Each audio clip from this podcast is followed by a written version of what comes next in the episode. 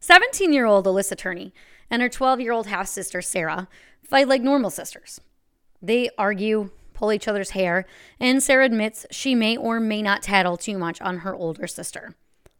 Of course, as siblings go, this doesn't mean that the two don't also get along. According to Sarah, Alissa's like a mom to her, since their mom died a few years ago from cancer.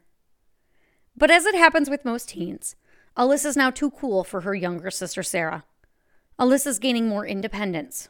She wants to hang out more with her friends and her steady boyfriend. She works a job at the local Jack in the Box. She sometimes goes to parties and drinks a few beers or experiments with marijuana. Now, I don't know if it was the same at the Turney house as it was at my house, but I too am a younger sister. I wanted to hang out with the cool teenagers and do all of the things that they were allowed or not really allowed to do. I imagine myself being an annoying to my older brother, who found my pursuit to tag along relentless. Sometimes the constant pursuit and relentlessness can cause rolled eyes and irritation. For Sarah Turney, however, this relentlessness leads to solving the case of her missing sister. Hi, I'm your host, Missy, and I'm about to take you on a wild ride. Stories with plot twists, shocking endings, and unbelievable truths. Trust me when I tell you that this story is nuts.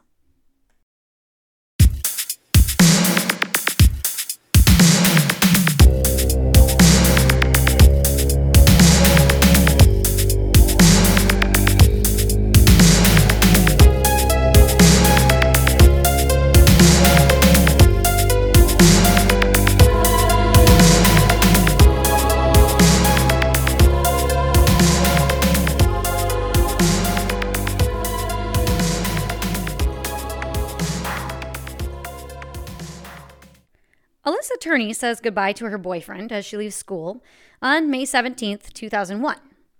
It's the last day of school, and she's getting picked up early by her stepfather, Michael Turney, so that they can have lunch together. A few hours later, Sarah Turney waits for her father to pick her up from school, but he doesn't show up. So Sarah walks home with a friend and leaves a message for her father, Michael, to pick her up from her friend's house. When Michael finally arrives to pick up his daughter, he tells her he's concerned he couldn't reach Alissa. According to him, the two had gotten into a fight because Alissa had wanted more independence. And the last he had seen of Alissa was when he dropped her off at home and she slammed her door shut. Now, she wasn't answering her phone. As the two arrive home, Sarah can hear the vibrating phone in Alissa's room, so she follows the noise. Alissa's room, which is normally tidy, is now littered with the contents of her backpack on the floor. On top of the dresser, Sarah finds Alissa's phone, and under it, a note that reads Dad and Sarah, when you dropped me off at school today, I decided I really am going to California. Sarah, you said you wanted me gone. Now you have it. Dad, I took $300 from you. That's why I saved my money. Although it wasn't expected, the note definitely doesn't surprise Sarah. The two girls have an aunt that live in California, and they had spoken about visiting her before. Uh, maybe that was where Alissa had gone. Though Michael Turney calls the Arizona Police Department to report his daughter as missing, Alissa Turney is assumed to be a runaway. A week after Alissa is gone, Michael Turney claims to receive a phone call from somewhere in California. And though that conversation is jumbled, he believes the call is coming from Alissa, who tells him to leave her alone. Michael does make several trips to California to search for Alissa and hang missing posters, but no one claims to have seen or heard from the 17 year old. Despite the note and the phone call, there are a few things about Alissa's disappearance that don't make sense. When Alissa Turney goes missing, she leaves her makeup, her phone, and her money at home. She also has $1,800 left in her savings account that goes untouched. Friends and family also think it's odd that Alissa, a person who's like a mother to her younger sister Sarah, and who is a very caring friend, doesn't reach out to anyone. And that case stays quiet until 2006. In 2006, Thomas Heimer, a self proclaimed serial killer, is sitting in prison for the murder of Sandra Goodman. He begins writing letters to local investigators, claiming he was a serial killer responsible for the deaths of at least 21 women. According to Heimer, Alissa was one of these women. Investigators send Heimer to questioning, where he tells them he had met Alissa in 2001. Heimer claims that the two became sexual, and then afterwards he strangled her. Although Heimer was very graphic with his details, investigators quickly begin to doubt his confession. Heimer states that the woman he met was a heroin addict and that she had sexual traits that were very unlike Alissa's character. When detectives begin to pressure Heimer, he admits that he did kill someone, but it probably wasn't Alissa. So Heimer hadn't killed Alissa, but now attention was back on the case, and the people who knew Alissa and who weren't interviewed back in 2001 were ready to talk. In 2008, some of Alissa's friends came forward and made some very interesting allegations about Alissa's stepfather, Michael Turney. According to them, Alissa had told them that her stepfather had driven her out to the desert and tried to sexually assault her. Other allegations claim that Alissa had woken up before bound and gagged to a chair. The allegations are enough for detectives to take a closer look at Michael Turney. So, with a search warrant, detectives enter the Turney home, and what they find is shocking. Michael had multiple videotapes and recordings of the girls dating back to the 80s, as well as recordings of every phone call that came in and went out of the Turney house. The only video that was missing was the footage of May 17th, 2001, the day that Alissa went missing. Video that was recovered from the Turney house did include some very strange things, such as Alissa working at Jack in the Box and Michael Turney sitting in the parking lot filming her until she would come out and tell her father that she was getting in trouble with her boss. Or there was also some other videos, videos of Alissa with boys. She didn't even know she was being videotaped.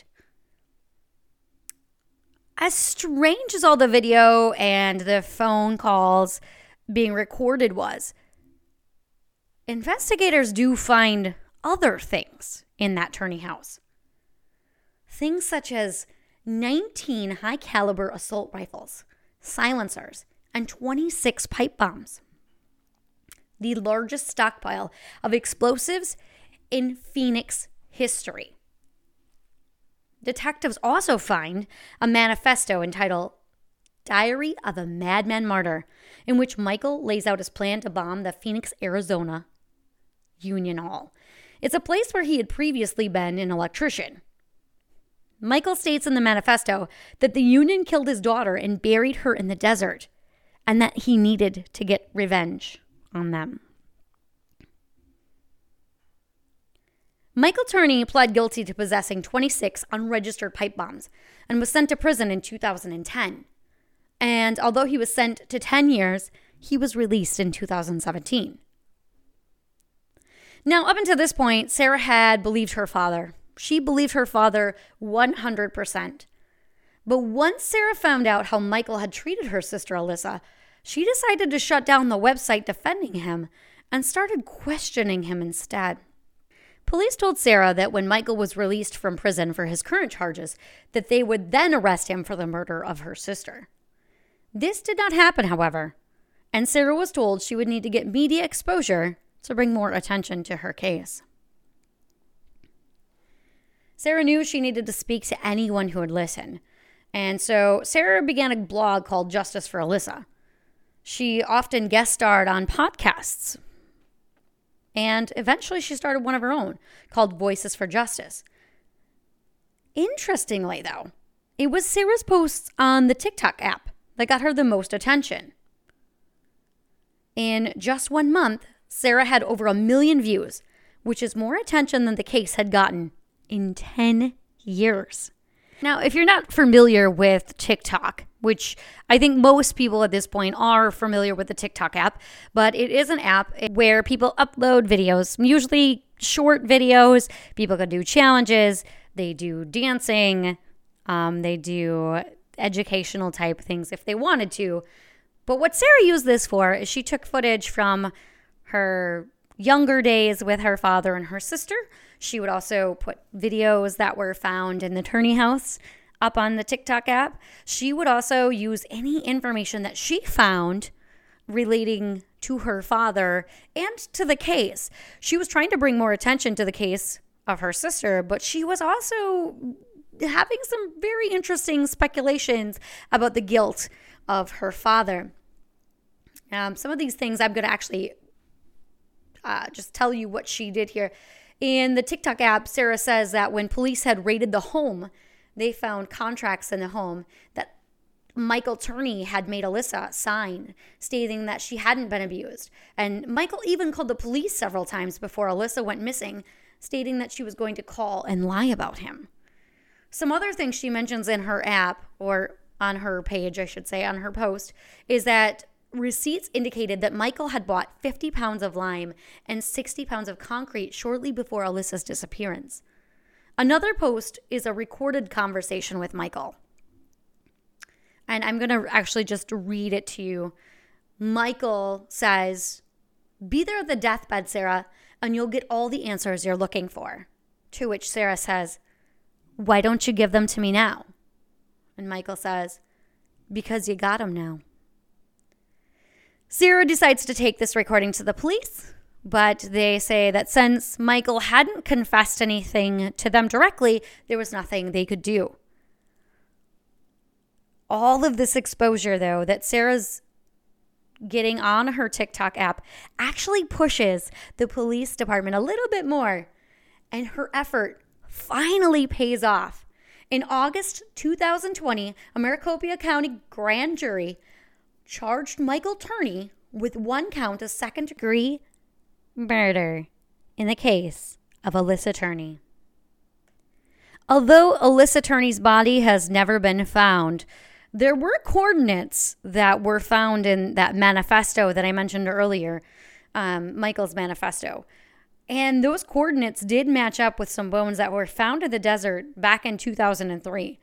However, the bones being a match to anyone were later found to be inconclusive. Sarah is hoping that finally justice can be brought to her sister.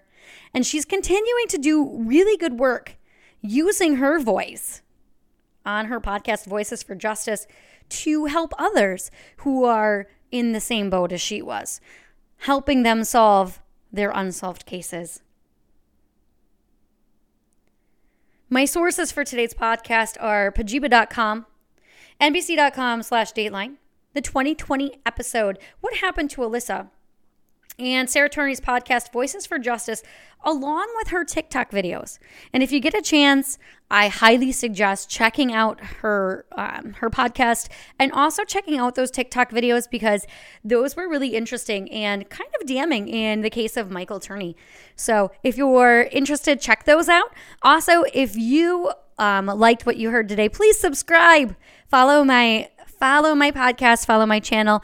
Give me suggestions too. If you have a story, if you want to hear a story, if you are interested a little bit more in a story that you know somewhat about, just let me know. Drop a comment. And I will hope to catch you back here next time on This Story is Nuts. This episode of This Story is Nuts was written and produced by Missy Reece. Theme music composed by Logan Reese off of GroovePad.